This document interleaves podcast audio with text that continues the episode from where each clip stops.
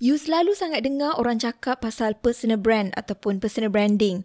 Dan orang kata personal branding ni bagus, kena buat. Tapi, you sendiri still on the fence. Should you do personal brand? Apa benda personal brand ni sebenarnya? Post selfie tu personal brand ke? Macam mana personal brand boleh bantu naikkan bisnes you? Ha, if you've been wondering about personal branding, this episode is for you. One of my tribe Balkis jemput I untuk join Instagram live interview untuk series yang dia tengah buat which is Privet from Kazakhstan. The overall conversation tu berkenaan personal branding. So, I decided untuk share the recording of the session dekat dalam podcast supaya you pun boleh dengar juga. But just to let you know, because this is a live session dan ada masa di mana coverage kurang elok. So, suara I macam tersekat-sekat. Apologies for that. Tapi you still akan dapat banyak value daripada episod kali ni. Without further ado, let's jump into the interview session. Inilah Passion to Action Podcast bersama Karat Miraki. Di mana anda boleh dengar action steps untuk berankan servis anda sekaligus menaikkan bisnes anda. Jom kita dengar episod kali ini dengan host kita, Karat Miraki. Thank you for agreeing to be with me live today. No worries. You're part of my tribe, so I'm happy to join this live today. Yeah, let's okay. Nanti kita talk about uh the tribe that you created. Okay. Of course. So okay, I'm sure um a lot of people. I think a lot of people um know you on social media, of especially on Instagram, and they follow your course, your PBM course. And you know, first of all, uh, perhaps you could share, you know, how you get into um, creating uh, this personal branding course. How do I go about creating the course? Okay, mm-hmm. how you how you get into coaching personal branding? Okay, it's actually it's all started because people asked me to. It was sort of like accidental because I never um, imagine myself to be someone who can actually teach other people. But mm-hmm. funny enough, that used to be my dream. Like I have a childhood dream because my dad is a teacher. I wanted to be a teacher, but that dream sort of like vanished when I grew up. And then it come again when people ask me to share more about personal branding, about marketing, because I started to share a little bit about what I know. That's how everything starts basically. Yeah. Mm-hmm. And then you started a few years ago, kan? Uh, I think it's about three years ago, 2018 or end 2017. Mm-hmm. yes, 2018. Mm-hmm. And then, you know, since uh, last year, we've heard, uh, banyak kali we've heard about uh, the, uh, we've heard the word personal branding. Um, you know, uh, on social media especially, everyone talks about it. But what is actually personal branding and why personal branding ni penting untuk individuals and businesses? Okay, for me it's like personal branding. There's a easy way to explain it down. Okay, personal branding is basically um, how you show up online and how people perceive you. You tunjuk. Mm-hmm something you you create this figure which is you basically and then people make assumption and people um, decide what kind of person you are just by looking at your photo just mm-hmm. by looking at your videos and everything yeah it's what people perceive of you that's mm-hmm. basically so in terms like the importance and why it's sort of like a need um, first of all there's so many competition there's so many competition yang you cannot win kalau you tak ada something extra. You know, you tak ada something extra. So, susah tau untuk you nampak lain. Ha, macam tu. That's one of the biggest mm-hmm. reason. The second reason as to why it's so important is actually because um, my personal opinion, right? Uh, and I believe everyone pun boleh agree juga di mana we trust other people's recommendation. Betul tak? Right that we always trust other people recommendation. Kalau orang tu cakap makanan ni sedap, kita percaya. Kalau orang ni cakap benda ni best, kita percaya. So, personal branding can actually instill the trust further. mm-hmm. you become the person yang orang percaya. Yeah, that personal branding can bring you as a business owner. Ha, macam tu. Ha. And then another thing lah yang I nak tambah yang ketiga adalah uh, establish credibility. Especially bila you um, you focus on one topic and you just bagi value on that topic, you start to be seen as expert. Ha. Does it make sense? Yes, it does. So, okay, before I continue with uh, my questions, I just want to say hi to everyone yang baru join. Thank you so much for joining uh, Carrot and I in this live today. So, okay, uh, you talk about uh, uniqueness kan tadi. Uh, so, our own story can be part of our personal branding. Betul tak? Yes, betul. Because that's made uh, that's what make us uh, unique. Mm-hmm. every single one have a story to tell. We have different experiences. We have different uh, personal thoughts. We have different knowledge. So this combination of four things make us different from other human beings. Mm-hmm. It's just finding the right one to tell, which is I think that's why personal branding is so like fun and yeah Mm, and how can uh, we build our own personal brand? Apa yang kita kena focus on to have a successful personal brand, especially on social media? A quick word from our sponsor. Today's episode is sponsored by my online workshop Content That Convert. If you are currently selling on Instagram dan you dah lama buat content tapi somehow still tak dapat the engagement and the follower yang you tunggu-tunggu join my online workshop Content That Convert di mana I can reveal tujuh secret ataupun rahsia untuk bantu you create content that convert better on Instagram. To join, go to carrotmeraki.com slash ctc ataupun klik link dekat Instagram bio at carrot. Now, let's continue with our session. Okay, alright. Let's go into the details. Alright, in terms of like um, macam mana nak bina personal branding kan. Okay, macam nak bina branding and um, one thing yang I rasa the most important ataupun the first thing lah, the first thing is clarity equals to power. First kali you need to always seek clarity in term of what kind of personal brand do you want to be. Okay, so that's how you start. You kena seek the clarity then you kena figure out siapa you dalam social media who is that person on social media. It is you tapi you nak kena communicate who you are through your content.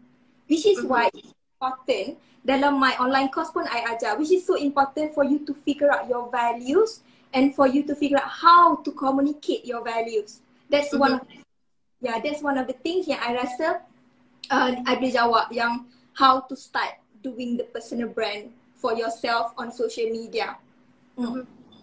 And when you mention, um, you know, how you want people to perceive you, kan?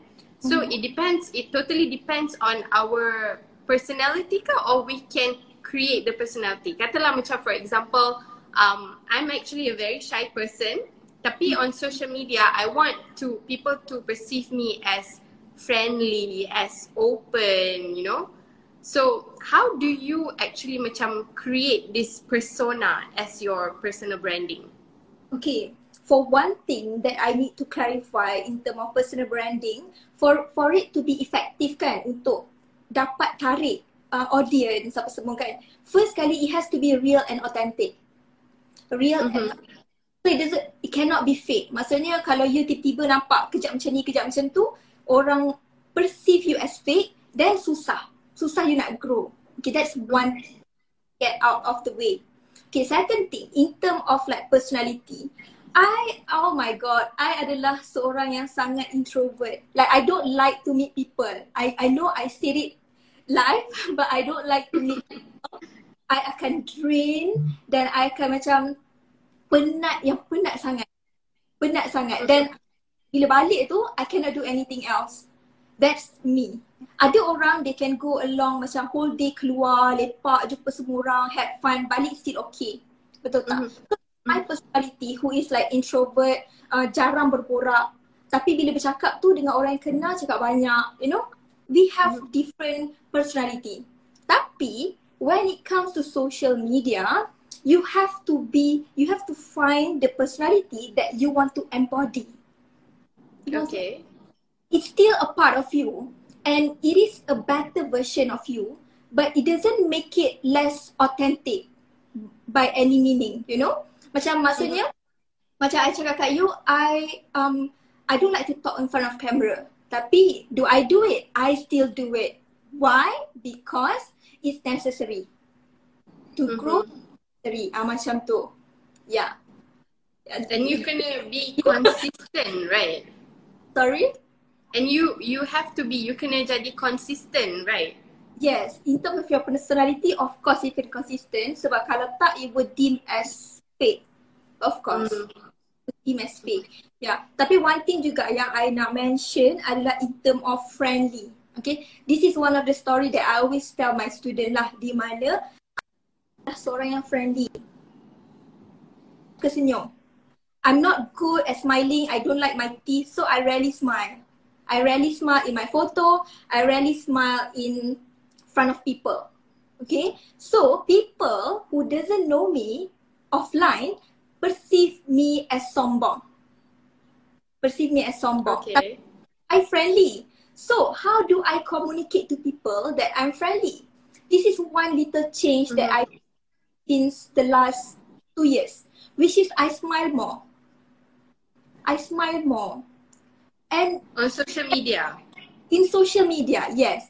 So macam bila I buat macam tu kan, I smile more just because I smile more, simple changes, barulah orang nampak yang I ni tak tak sombong ah, macam tu.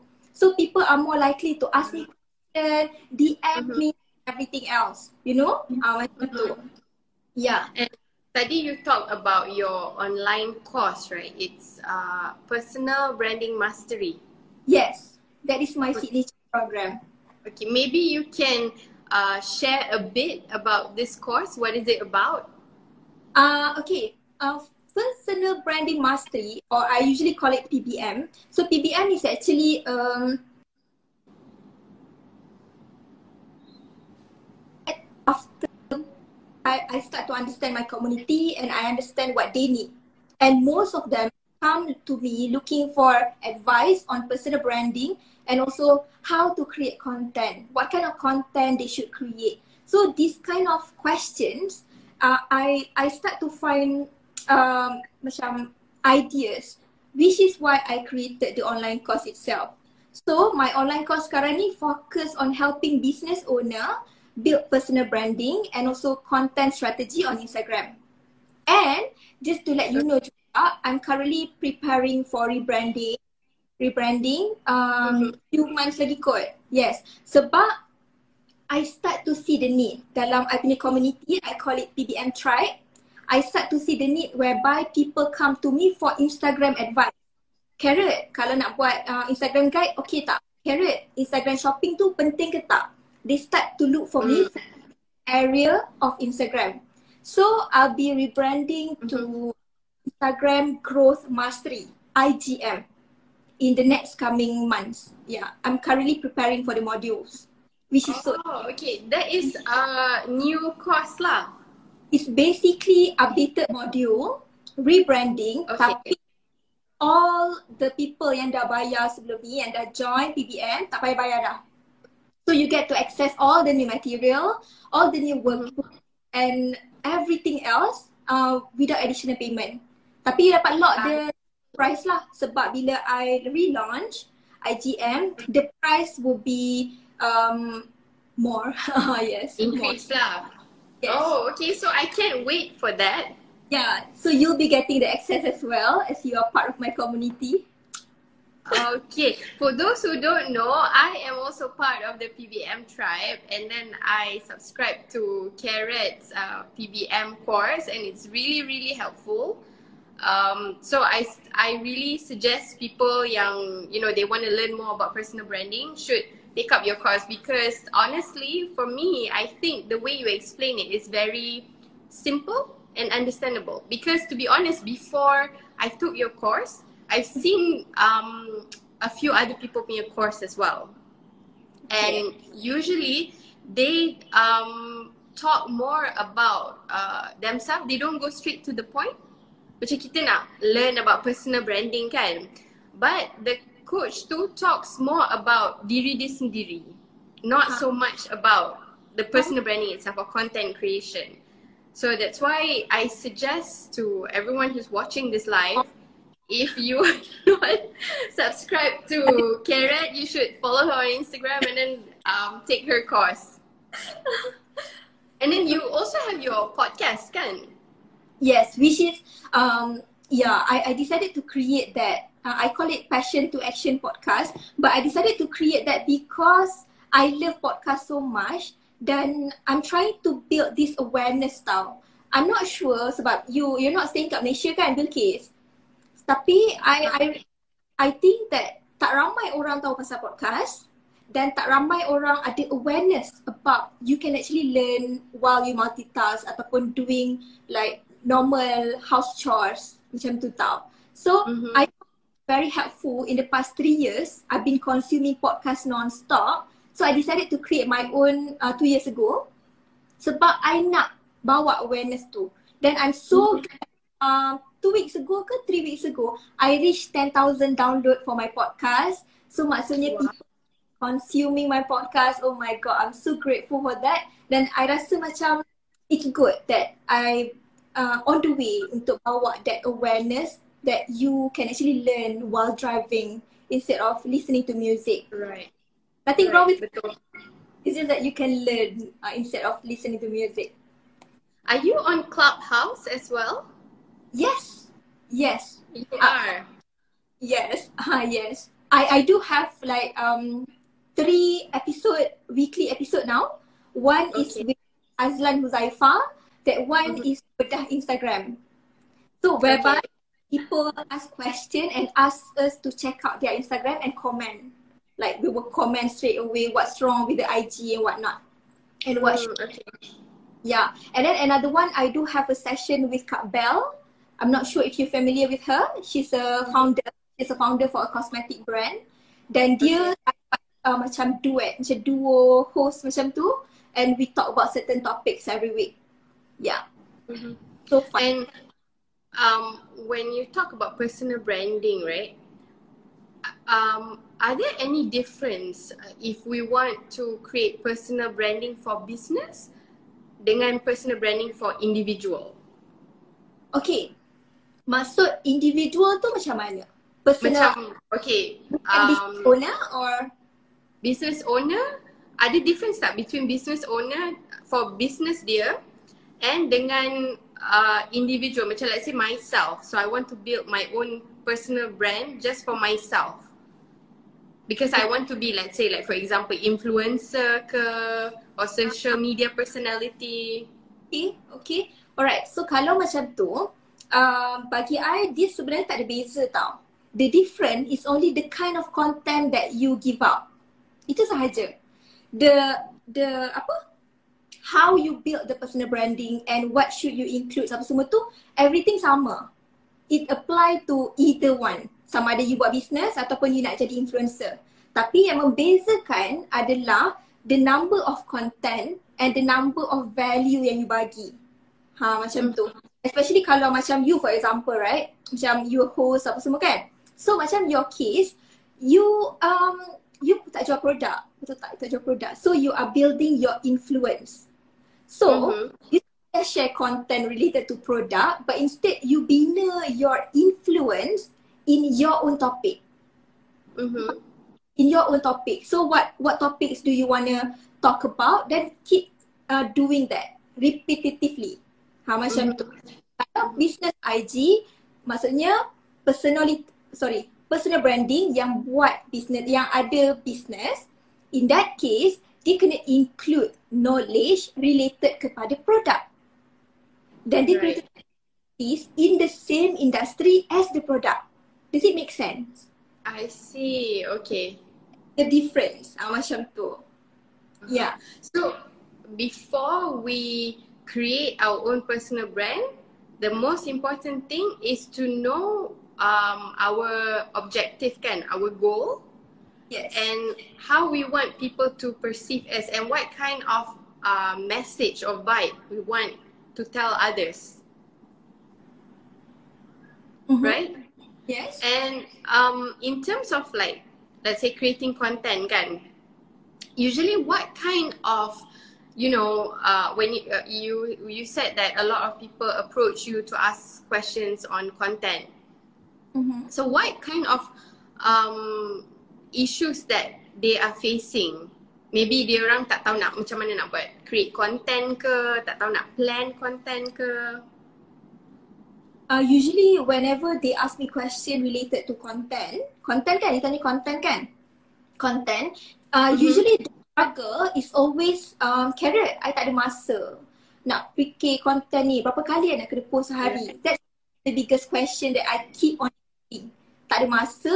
So that's why in PBM, I ajar macam mana you nak create system supaya your content tu teratur dan you dapat save time for your content creation. Ah, tu. Dalam podcast kalau yang tak ada join my online course, dalam podcast pun I ada share juga. Macam mana you nak create content supaya you are more productive dan you still tak busy. That's one of the biggest question. And then some of other question are more on like I tak ada idea. I dah buntu. Like I already Google, I already research, I cannot find new ideas. Um, macam tu. I feel like what I'm doing is repetitive. What should I do? Uh, that's some of the question yang I dapat juga. Mhm. Yeah. Mm. But when um katalah for personal branding right, kita punya content tu kita nak um kat, you know sometimes when you see uh some people on Instagram, dia post something yang macam similar je because they want people to tengok dia as you know certain uh, have a certain personality.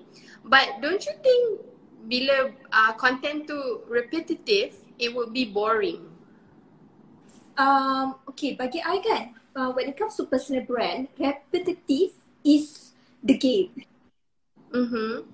Okay, people is consuming content, a lot of content on daily basis, especially on Instagram because Instagram punya human nature is scroller. Like we scroll, we stop. We scroll, we stop. Correct? So, you need to keep repeating the same content. Bukannya exact same tau. Tapi topik, same topik. Supaya orang ingat. Dan orang. Macam oh, uh, kalau dia ni, dia share pasal benda ni. Dan orang ingat tau, kalau nak suggest kepada orang lain. Oh, you you suka yang tutorial ke? Pergi check out yang ni. Dia makeup dia memang cantik for people to actually remember you, you as a content creator, as an influencer, you need to become repetitive at what you are sharing. Does it make I sense? see. So it's like macam advertisement lah. So it's like Dia macam macam adver- advertisement kan, macam Coke, macam Air Asia yang apa topi merah. Yes, supaya orang relevant dan orang boleh pinpoint terus. Bila tengok tu macam, ha ni carrot. Uh, something like that. Yeah. Mm. Okay, alright. And you also share a lot about uh books. I Books. realize on Ah. your IGTV kan. Yes. Uh-huh. And uh, you know, perhaps you can share what uh, books on personal branding that you recommend to read. Okay, in terms of books. Um, okay, for books, right? Uh, I I didn't know, to be honest, I didn't know kalau ada the exact book for personal branding. Tapi kalau you nak buat personal branding, ada dua buku yang I nak recommend. Tapi I lupa nak ambil kejap eh. Okay. Okay. So, ada dua buku yang I nak ambil. Alright. Okay, so this is the first one, which is by Dale Carnegie. Because I believe that uh, what I'm teaching also, personal branding is not about showing apa yang kita suka, apa yang kita tak suka, apa yang kita nak, apa yang kita tak nak. Tak, tak. It's not about that. Personal branding is not, it's not about us. The people, orang tak follow kita sebab dia suka kita je. Macam, wow, tak. Sebab kita bukan influencer 100k follower. Okay? People follow us because ada sebab. Ada value yang kita bagi. Okay, that's what I believe. So, in order for us to attract people yang kita nak tu, kita kena faham orang macam mana. Which is why I suggest this book. This one is by Dale Carnegie. Mhm. Dale Carnegie how to win friends and influence people. So this book, dia basically explain dekat you everything you need to know um, to understand human being. I suka sangat human psychology dan I rasa itu yang buatkan personal branding is very interesting tau. Because you, Okay. you understand people in order to attract people. Macam tu. Right. Okay. Right. So, this one you attract people betul tak? And then you want them to become your fans. You want them to become your fans. And share your content. Become active audience. Part of your community. Which is why I recommend the second book. Second book adalah daripada Pat Flynn. This is super fan. Super fan ni Fan. God. Super funny. this book is about how to find someone and call audience lah, stranger, make them become your follower, subscriber or customer and finally become your super fan. How to mm-hmm. build the connection with your community. It's such an interesting book. Such an interesting book. Yeah. Okay, thank you for your recommendation. Nanti I cari that because the first book I have it, the second book I don't have. Ah, so this one, uh, is actually, okay, Pat Flynn ni, dia sebenarnya podcaster tau. Okay. podcaster and YouTuber. And his podcast focus kepada entrepreneur overseas lah. Tapi it was actually a very good podcast show. So this is his first, no, second book. I had the first one ebook. So this one I beli hard copy because it was so good. Dan sangat berbaloi. You can get it at Amazon. Ha, dekat, okay. tak ada. MPH semua tak ada. I see Kinokuniya probably ada kot. I don't think so. Sebab I rasa dia bukan, um, uh, I rasa dia self-published book. I see. Okay. publish book. Bukannya yang um, buat publisher kan, yang ada publisher tu bukan.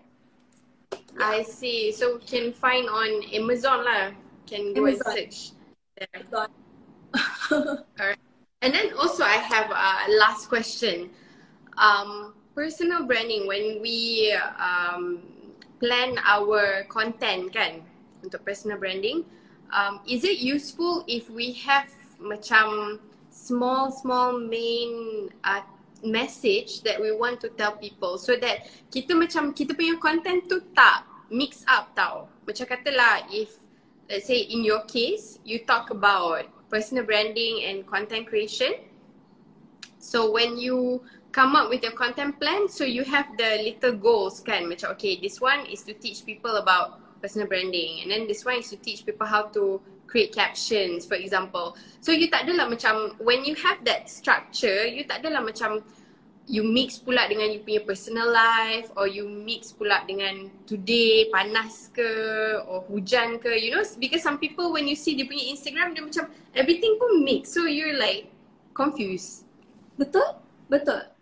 I I don't really suggest that. I usually macam um, for me um, your content has to be 80% value and 20% personal. So in term of value, right, it can be from uh, to kita nak educate orang on our topics. It can be on um, uh, apa nama, it can be on entertaining, our personal story, ataupun kita nak bagi inspiration based on our story, ideas yang kita ada. It can be anything. That's value, right? So it doesn't have to be video je, carousel tips. No, itu memang value. Tapi yang lain ni yang I share tadi pun value juga.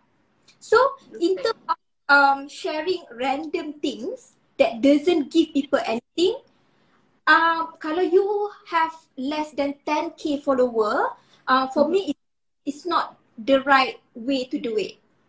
Ha, macam tu. Kalau you nak share on personal things, you nak share random things, share on IG story. For people to get to know you better.